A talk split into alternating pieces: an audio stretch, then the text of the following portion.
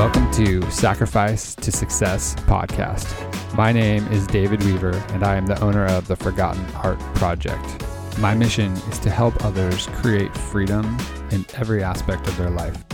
In this season of the podcast, we are talking life, business, and what makes you feel alive. We are speaking with business owners and entrepreneurs from all over, hearing about the sacrifices, the learnings, the twists, the turns, the ups and downs, and the successes they have had in life and business. These are their stories. All right, welcome everybody. I am excited to have a guest with me today named Kurtis Minder. Welcome, Kurtis. Hey, thanks for having me, David. Yeah. So let's just start where we start with everyone, which is who are you and what do you do? Uh, my current job title is the CEO of GroupSense. I was one of the founders of the company. Uh, I'm also pretty well known in the ransomware response space as one of the top ransomware negotiators. Nice. Okay. Cool. And how long have you had those companies? Uh, I made the questionable life choice to start my own business. like uh, it was almost eight years ago now since I started GroupSense. Okay. Awesome. Nice. So I, I, know it's kind of an interesting question, right? I like how you rephrase it because I said, "Who are you and what do you do?" Which are very different things. That's true. yeah. It can be. It depends on your job, I guess. They can be different things. yeah, absolutely. Well, I would say that, you, yeah, what you do for work and your passion is still not who you are. Um, but anyways, tell tell us a little bit more about you. I know we were just talking beforehand. I know you're in Colorado right now and you love motorcycling. What else?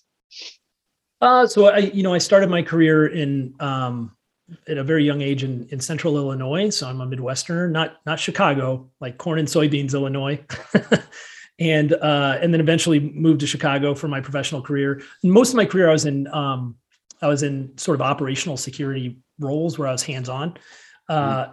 All my hobbies have always been.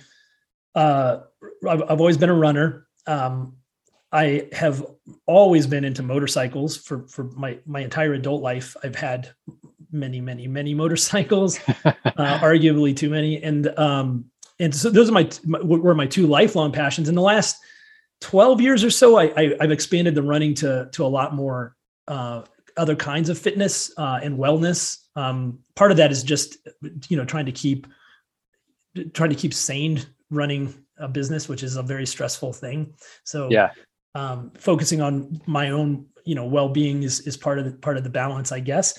Um, i like i said I, am a motorcycle nerd. I ride my motorcycle cross country every year sometimes multiple times a year and i usually camp off the back. Uh, so I, I, have a tent that i strap to the back of the bike and i pitch it along the way. And in the tech community you know a lot of the folks that go to def con and black hat know me as the guy that shows up on a giant adventure bike all sweaty in the desert uh, nice. motorcycle gear yeah That's awesome. Yeah. Cool. So uh let's yeah, tell us so what what made you decide to well actually before we do that, just because I'm curious, what's like one of your favorite runs you've ever done? And do you like to to just run for fun or do you like to do races? Um, I do. I do both. I, am not a okay. big fan of of, of marathons. Um, th- th- to me, that's a, that's a little bit too long to really enjoy it too much. um, I can, I, I nice. can still enjoy a half marathon. That's decent. Okay. But if I kept it up to 10 or under miles uh, for a race, like a, a, a 10K is perfect for me. That's a perfect race to me. And I cool. do, I do a lot of those, um, you know, uh, throughout the year, depending on where I'm at. I travel a lot. So sometimes I'll actually just drop in on a race. So I'll be in Miami and I'll notice like a billboard or, or a, a poster someplace about a race the next day and I'll just sign up and do it. Um, nice. So I don't know my favorite place. So I do a lot of trail running. Okay. Also, uh, and that to me is is just uh, it's it's magical. You can kind of pretend like there's somebody chasing you or a bear chasing you. I think it's really exciting. You can like jump over trees and over water, and it's fun. It's fun. Um, yeah. And uh, so a lot of the trail running I've done has been epic. I mean, here in in Colorado, the tra- the trails are amazing. There's a there's a trail near my house called the Serpent Trail which mm-hmm. is 800 feet elevation gain in a mile and a half. And it just zigzags up this beautiful Red Rock Canyon. Oh, it's just amazing. I've trail run in Yosemite. That, that mm. You know what? That probably wins. I'll just say, yeah. Have you ever been to Yosemite? just the, one of the most beautiful places in the world. And I've, I've done a fair amount of trail running there. And that's just, you know, it's, you'll, you'll pass six, seven, eight waterfalls in a run, you know, and it's just amazing. It's amazing. That's so cool. Yeah. Yeah, that's awesome. I did two two last year that really stood out for me. Uh, one was I went with a friend. Uh, you know Mount Rainier up here? Yeah, of course. Yeah, yeah, yeah. So the Wonderland Trail is the like ninety something mile trail that goes all the way around it. And a friend of mine was doing it in three days. And so I ran the first leg, which was 34 miles with her. And that was the, the farthest I've ever done before. And it was like, yeah, it was awesome experience. So I was like, okay, like, yeah, this is long and this is tough, but you could yeah. do it, you know? Yeah. I mean, the, I have a lot of respect for the distance, the, the really ultra distance runners. Um, yeah. I, I, I, don't know if I can do that. yeah. It's a lot of tear on your body, man. oh yeah, for sure, for sure. It's a lot of walking up hills though too. So, yeah, right. you know. and then I also did the the Grand Canyon, which was super cool. Oh Just so different than anything we have up here. You know, it was wild. Yeah, I've done these. Um, I've done these. I don't know if you've ever heard of vacation races, but there's a there's an organization that just does races in national parks, and I've done a handful okay. of those as well. Yeah, nice. That's awesome. Okay, cool. Well, that was a fun little tangent. Um, but so what made you decide to start your own business? What was the original idea? So I, I've been in tech um, in various roles for you know 15 plus years. And the last company I worked for uh, had a successful IPO, and I made a little bit of capital out, out of that, and wanted to repurpose it in a in a way that was meaningful for my growth in, in life and I had in front of me uh, some other opportunities to go basically redo what I just did at other companies, like you know, build a team, go through an IPO. But I was like, you know, I already did that, and while I probably learned something, um, it, it wouldn't be it wouldn't be revolutionary. So yeah. uh, the other and the other thing was, you know, I've I a couple companies that I worked for, I got really lucky where the culture was amazing, mm. and the way those companies functioned because of that culture, how effective they were, uh, just stuck with me. And the last couple companies I worked with, it wasn't quite there, and mm-hmm. I could mm-hmm. tell the difference. Like I felt the difference. So the idea that I could build that and and and pick who I worked with every day, mm. that believe it or not, that was one of the main reasons to to start something. Plus, I had some some ideas on the table that had you know some traction to them. Um, so that's that's really the the main reason, just to challenge myself a little bit to see what I could do there uh, on the business side, and then also, um, you know, pick pick my team basically. Yeah, that's a really cool spot to be in. To be, you know, to see that and then be able to make that kind of decision. Um, yeah. Do you so so? What stood out, at, at, like from a culture standpoint? What did you see and experience, and then how have you brought that into what you're doing now?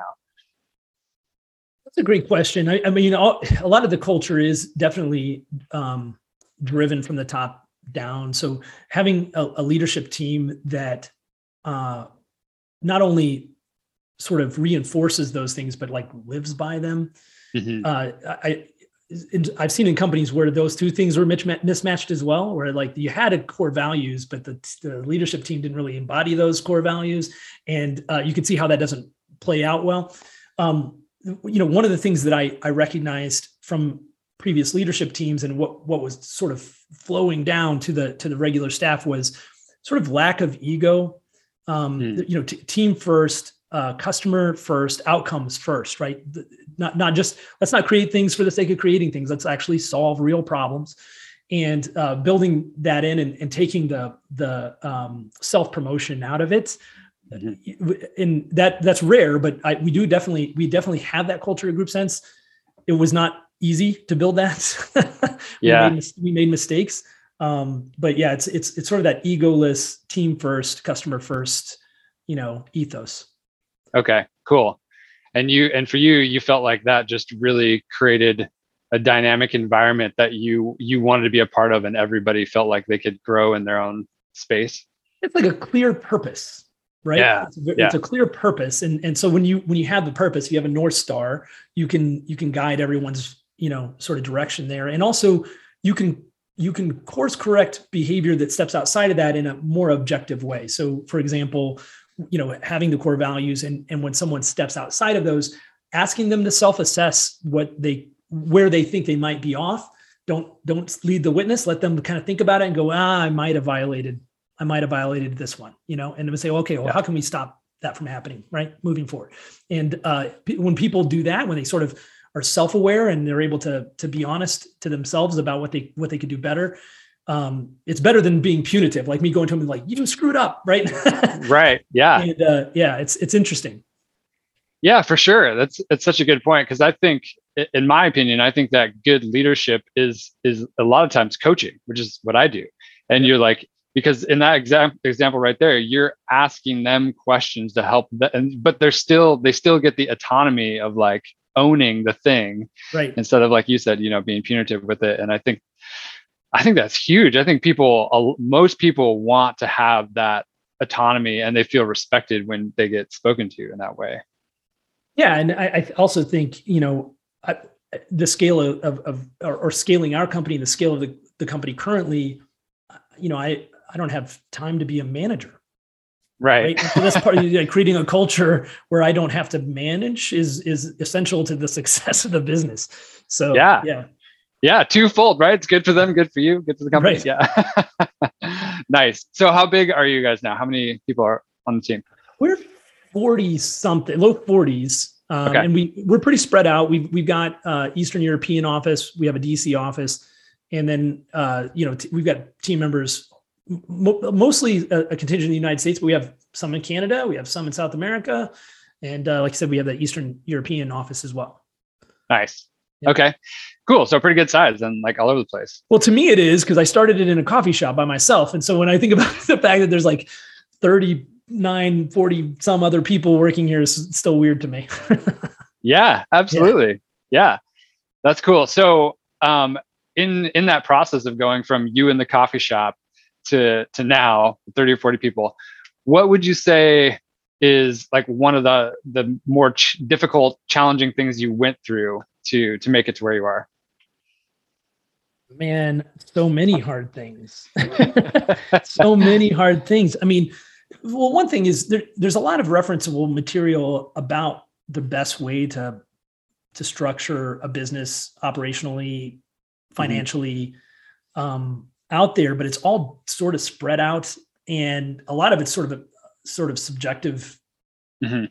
opinions. There's no there's no like field guide for how to start a company from scratch. And so you, you run into all these like weird speed bumps that it, it does get exhausting in the early days because you're you, you you're going to hire your first employee. They're in ohio. How do i handle the taxes? And like you know mm-hmm. th- and it just it starts to snowball where there's like every time you, you reach this new hurdle you got to figure out well what is the normal like what's the best practice?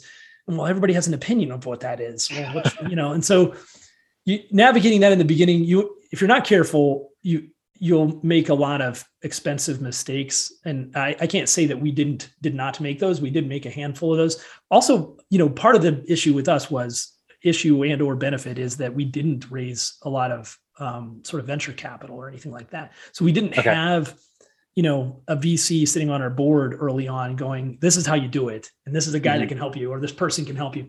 Um, so we you know just a lot of the logistics of of basic business logistics like we, you think about it, like you, you, you, it's everything. It's like, well, how, where should I incorporate the the company and why, and what kind Mm. of entity should it be, and how many shares should I issue, and why, and what class of shares should they be, and like all of those things. And there's a billion op- opinions on the internet about what those things should be, but Mhm. uh, you got to figure it out on your own. and that's that's it's a little bit daunting at first, but uh, we figured Yeah. it out. nice. Yeah. So all the people listening right now, they're like, "Oh, he's gonna give me, he's gonna be, give me something good." The answer is, go figure it out. Go figure it out. well i do Yeah. think i do i do think there is room for for somebody to actually dra- I, i'm not signing up for it because i'm busy but like there is room Yeah. for somebody to draft some of these best practices and we we did get feedback from when we did take seed capital we ne- we haven't really done an a round but we took seed capital um you know we got feedback that we did it right you know Nice. like they, they were happy with it um and and now I, i'm able to like when my buddies or, or or friends are about to start a business i can ask really smart questions to say okay that well then you need to do it this way or this is gonna you're gonna run into this later and i can help them out right yeah. Yeah. Well, see, yeah, you're just a super valuable mentor now, or maybe a consultant for hire. Who knows? oh i don't know yeah, you got too much going on for that. i got too much too much uh, work already unfortunately but uh, Yeah. Nice.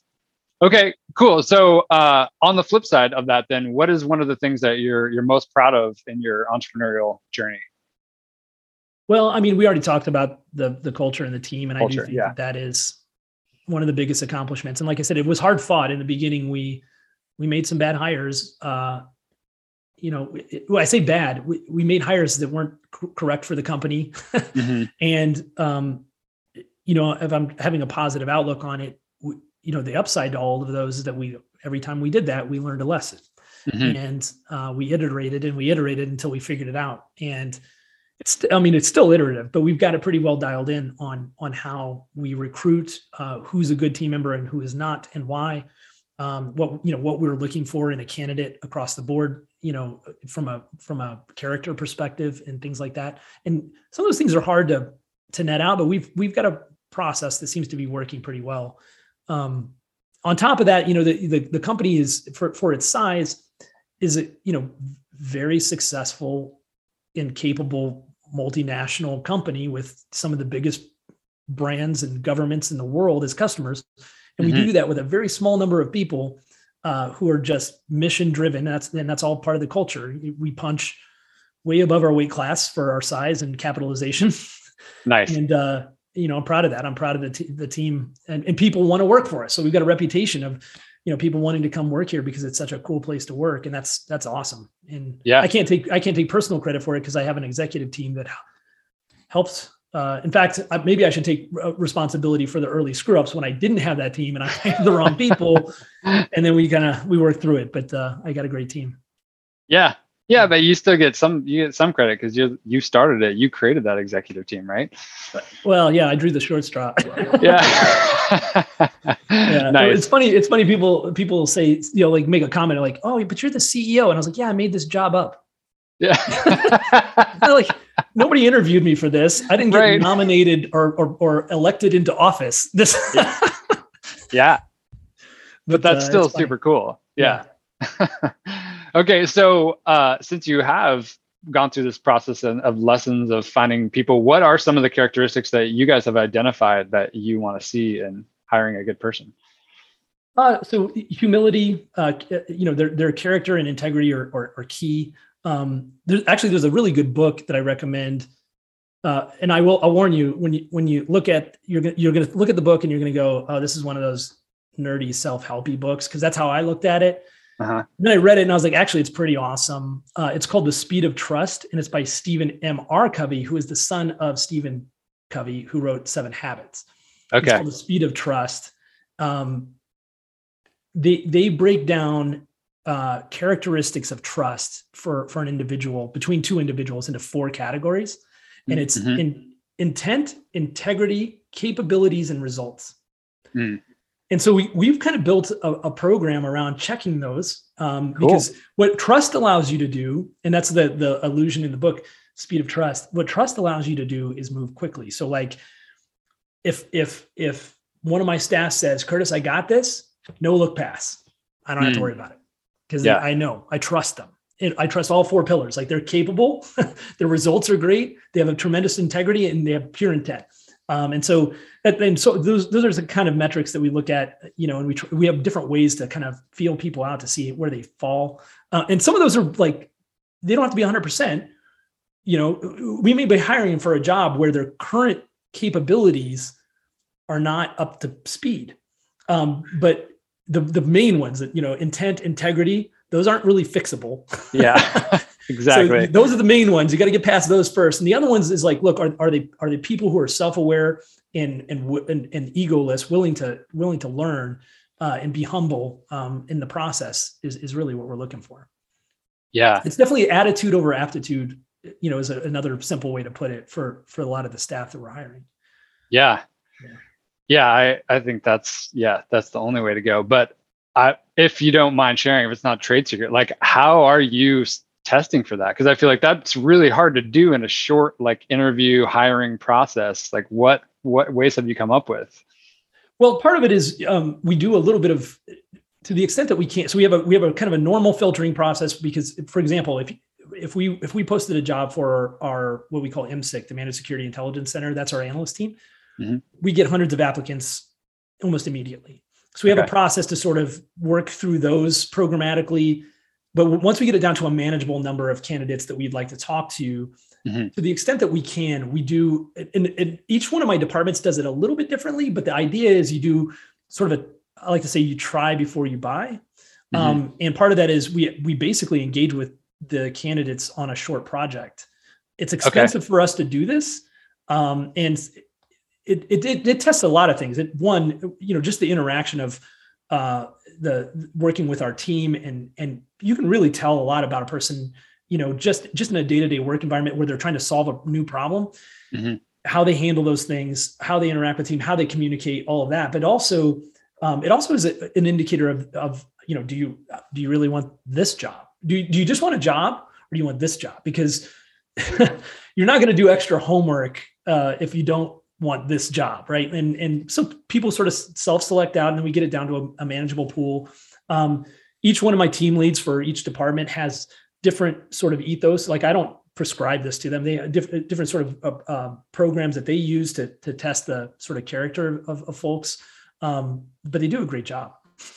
nice. Really. Yeah. Yeah, that's a great idea. Just bring them in part time and see how they do. Yeah. Yeah. yeah yeah and it, and and you know we can see really early usually we don't have to spend a whole lot of time with somebody to say like this is probably not our person um, and it doesn't mean they're a bad person it's just not a right person for us right um, Yeah. but yeah Yeah, because it's like you know you bring somebody in for an for an interview and they're going to put on a bit of a persona and a face, but then when you stick them in and you ask them to solve problems that are challenging, that's a total Right. game on and, and usually those depending on the department those those particular projects are uh, our exec team is not involved they're not being managed they're working directly with one of our team members that, that would be their peer Mhm. um, in in in the role and so the, you know that's a different dynamic than an interview right right. Yeah. Yeah. I love it. Cool. Okay. So um, on this podcast, I've been asking this since day one, and the question is, what makes you feel alive? And I already kind of know you have multiple strings there, but then so start with wherever you want, but then finish with uh, your your nonprofit because I want to hear about that too. Oh, sure. Um, so, I mean, uh, obviously, there's there's a bunch of different ways to answer that question. On a personal level, I, I just like uh, generally, and this is going to be you probably heard this before. maybe it's cliche, but I, I do generally like to add value everywhere I can, Mhm. both pers- personally and professionally. If I think I can help um, someone out, I, I I do it, and, and almost to a fault to where I'm oversubscribed most of the time. Mm. Uh, but but I'm also very keen on what I promise. I do deliver. So I don't over I don't over promise and under deliver. I know when I'm hitting the wall, and I have to back off on on on volunteering. But I do like to add value. You know, uh, uh, physical fitness is a huge thing for me too. So that is my most important meeting of the day is is my workout in the morning Yeah. and I prioritize that because without that, I I have uh, it makes my day harder. I have a har- you know a hard time staying focused and and even. Um, you know, I'm I'm more likely to to get anxious if I don't do my work, my workout in the morning. So that makes me feel alive. Um, uh, you know, my motorcycling. That's motorcycling across the country by yourself in a helmet, where you're doing like 800,000 mile days. You know, camping in BLM land by yourself. You know, Mhm. there's a um there's something about there's something zen about that Yeah. a lot, there's a lot of things to think about in your helmet when you're riding you know 15 hours or something like that in a day on a motorcycle Yeah. Are you listening to music or podcasts or just nothing? I, I vary it. Sometimes Okay. i do sometimes but I, I often do like one of my bikes is a is an old it's an it's a K, it's a what they call a bmw uh, k100 rs it's a 1987 and that bike has no windshield. And i ride that cro- across the country and you couldn't hear a podcast if you wanted to. It's so loud. I've ridden that thing across the country three times and you just listen to the wind. That's awesome. so that's a lot of time to it's a lot of time. Yeah Yeah. yeah, Uh, but but like you said at the end uh, so one, one of the things that we've been doing at GroupSense is you know we've become well known for our ransomware response programs. I become well known for being a liaison between the ransomware victim and the bad guys. Usually they're uh, you know in eastern europe or russia. And uh, when we first started doing it we almost all the cases that were brought to us were brought to us by either a, a law firm that had a breach sort of practice or a cyber insurance company And so the profile of the victims that were being brought to us were pretty big. They were pretty big companies. And then uh, one of the law firms brought us a case um, like in October of 20, and he and the the the lawyer there said, "Hey, I'm about to bring you a new victim, and uh, they went to your website and it doesn't say you do this anywhere." and we never really advertised that we did it. It's a long story how we ended up in this business, but uh, so I was like, "Okay, fine, I'll put something on the website." And as soon as I did that, like snap of a finger, a whole new profile of victims started showing up, and it's basically everybody else, people who didn't have law firms, who didn't have cyber insurance. And it ranged from anything from like a you know a couple hundred million dollar like construction company all the way down to like a print shop. Mhm. and um, you know on the lower end of that spectrum a lot of those companies couldn't even afford GroupSense's fees which are Mhm. entirely reasonable in my opinion. But like if you're a print shop you don't have a whole lot of money to begin with. And so um, i started doing a lot of these pro bono Okay. and the other thing that happened was um, we we as, as a result of doing all these cases, we learn how the threat actors gain access, and it's mostly preventable. so it's sort of heartbreaking to talk to these small businesses who are going to have to lay their employees off if we didn't solve this by Wednesday, or you know these crazy things were happening to these people, and um, and I, it was heartbreaking because they they could have stopped it. And so one of the things I started doing is on my road trips for work. I would volunteer at chambers of commerce, at universities, at tech centers, and give these talks where I would teach small businesses how to avoid being a ransomware victim. Like, here are the five things you can do. And here, and actually, it evolved from a talk to a to a training where I would actually do like show them how to do it. Here's how you do these things, how how you make these changes. And that sort of snowballed on me, and then he started asking for more of that. Yeah, I bet. uh, I, I I started working with a university here locally in Colorado where we're working on it's nascent, but we're working on a program where uh, I'm training the computer science students and, and the, the cybersecurity students on how to help small businesses make those changes. Mm. They will get school credit and get paid to do so. Um, and so it helps with the cyber skills gap problem, but it also helps Main Street from you know the bad guys in Russia. And if that if we get that all dialed in, and we will, it'll just take a little bit. Um, then we're going to try to syndicate that to other universities to do for their local communities as well. And we're putting that all under a 501c3. I've also got some corporate sponsors. Not ready to announce them yet, but we, we've got some big corporate sponsors who are who are going to help uh, bankroll some of this. And then I've got a bunch of other folks like myself who've been ro- involved in the ransomware business who can do these talks. And so we're going to start spreading it out. And uh, so it's great. And hopefully we'll prevent. So when when I talk, I, I gave a talk at um, Black Hat and with a bunch of policy folks from the government. And one of the things I was frustrated about was they were really focused when they talked about policy for ransomware or cyber uh, defense. They're really focused on the ones you hear about in the news, like these really big companies. Mhm. And when they always they use the word critical infrastructure, it just flows right off their tongue. Like we need to protect critical infrastructure. And I, I agree. I, I do agree that that should be a priority. However, I think what they're losing sight of is, you know, th- that small businesses make up almost half the U.S. economy and more than half the jobs. And so my argument is, you know, collectively, they're probably critical infrastructure, and we should pay attention. And, I- and I just noticed that nobody was paying attention, so that's why I started the the nonprofit. Oh, Yeah. man, that's so cool. I love Yeah. that. Yeah. Yeah. I See all that time. because I need more work, right? yeah. Yeah. Not enough going on. But th- I think there's a really cool thing uh, that you mentioned, which is you actually intentionally create space for yourself fairly regularly with your like physical fitness and your motorcycle riding to allow your brain to like come up with these cool ideas right because a lot of the time we're just so in the thing all the time we never like step out to like then see what else is there I, I'm, Um, I'm laughing because I'm not doing as good a job of that as I should. I Oh. should. I, I'm, I am getting criticism from my team that I need to I need to dedicate more of time, like you just said, uh, than I am. But uh, I think that'll that'll come about in a bit. Once we get this the nonprofit sort of on on on rails, I think uh, I'll have more more time. And I, I am still doing a lot of pro bono work. It's not even part of the nonprofit, so I do ransomware cases uh, for free for you know I probably do two or more a week on average. Um, Okay. that's about all I can handle, yeah unfortunately. So yeah. Nice. Well, I'm super glad there's people like you out there in the world because I have no clue about any of this stuff, and I know there's tons of people that don't either. So I'm glad you're out there doing It's weird. It's a weird world. Uh, you know, Yeah. when you're when you're literally you know you're helping these these small businesses so you're, you're looking at it from two lenses one you got the victim who is in a really bad way especially when you're talking about these small businesses. Um, they might go out of business. It might be a family owned business that they've had for you know decades and it's all at risk. Um, then you've got these bad guys who are operating in, usually in russia primarily in russia with amnesty from, from unofficial amnesty from the government. So we're not going to be able to arrest them. There's no negative consequences for their behavior.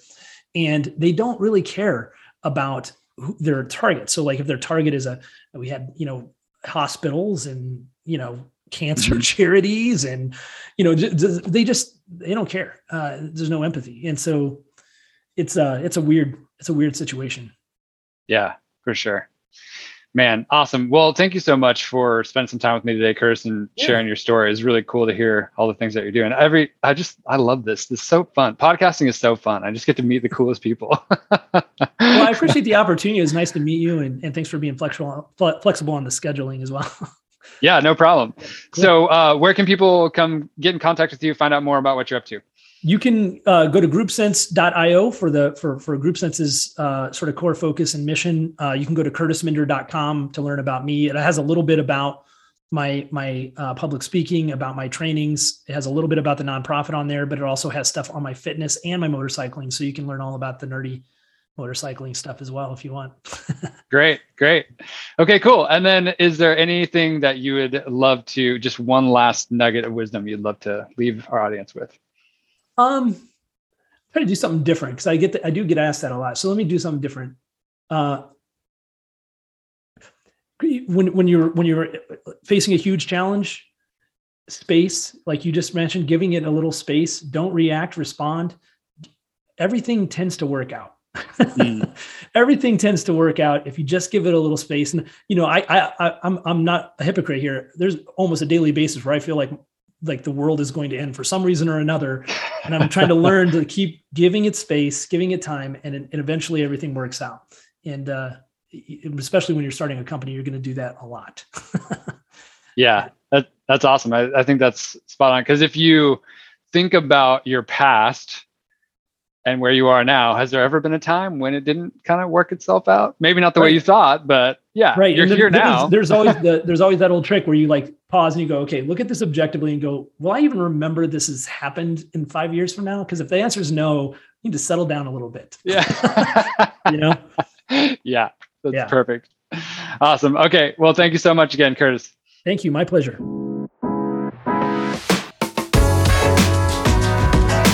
Thank you for listening to Sacrifice to Success podcast. If you or someone you know would like to be a guest on the show, please check out the link in the show notes and you can find all of the details there. If you got something out of this interview, would you please take a moment to share on social media? You can just do a quick screenshot with your phone and text it to somebody or post it on the socials. Let's see if we can change the narrative of social media and post valuable, positive content we are regularly putting out new episodes and content. So to make sure you don't miss any episodes, please go ahead and subscribe. Your thumbs up ratings and reviews go a long way to help promote the show, and they mean a lot to me. If you'd like to know more, go to my website, davidweavercoach.com, or you can follow me on LinkedIn or Facebook. Those links are also in the show notes. And I do also have a free training on my website as well. So, thank you so much for listening, and we will see you next time.